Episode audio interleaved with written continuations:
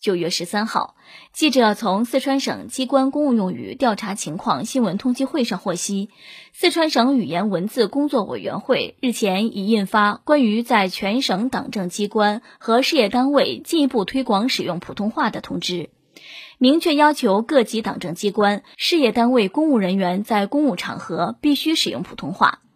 省语委明确规定，各级党政机关、事业单位公务人员在以下公务场合必须使用普通话：执行公务，特殊情况除外；公务活动、会议的主持和发言等；对外宣传，包括接受新闻采访、新闻发布等；接听电话、接待来宾来访、对外联系工作等。此外，还要确保全省公务人员在三年内全部达到普通话三级甲等以上水平。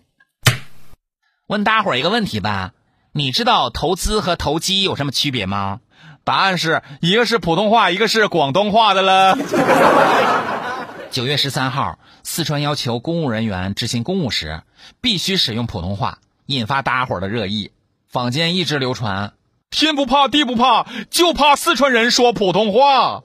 到底四川人的普通话有多不普通呢？咱们听听哦，四川人说普通话有多可怕？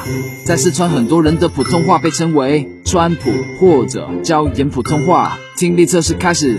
那这个他他，我跟你说嘛，就是那那前头那个三娘娘，三娘娘下来，然后就在这个沟朵朵下面。沟朵朵就是这个三娘娘下面这个沟垛。天哪，我说的就是普通话的嘛，你听不懂吗？你听懂了吗？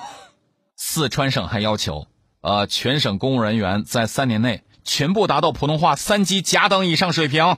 三甲，那不还是川普吗？哈！四川人表示不用难为我们四川人啦。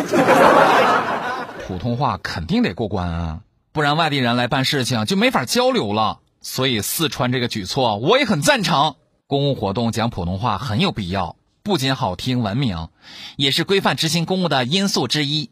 有的主持会议、发言讲话讲方言比较难听；有的在窗口接待群众讲方言，群众听不懂；有的宣读判决书用方言，被群众传为笑话；有的还造成了误解。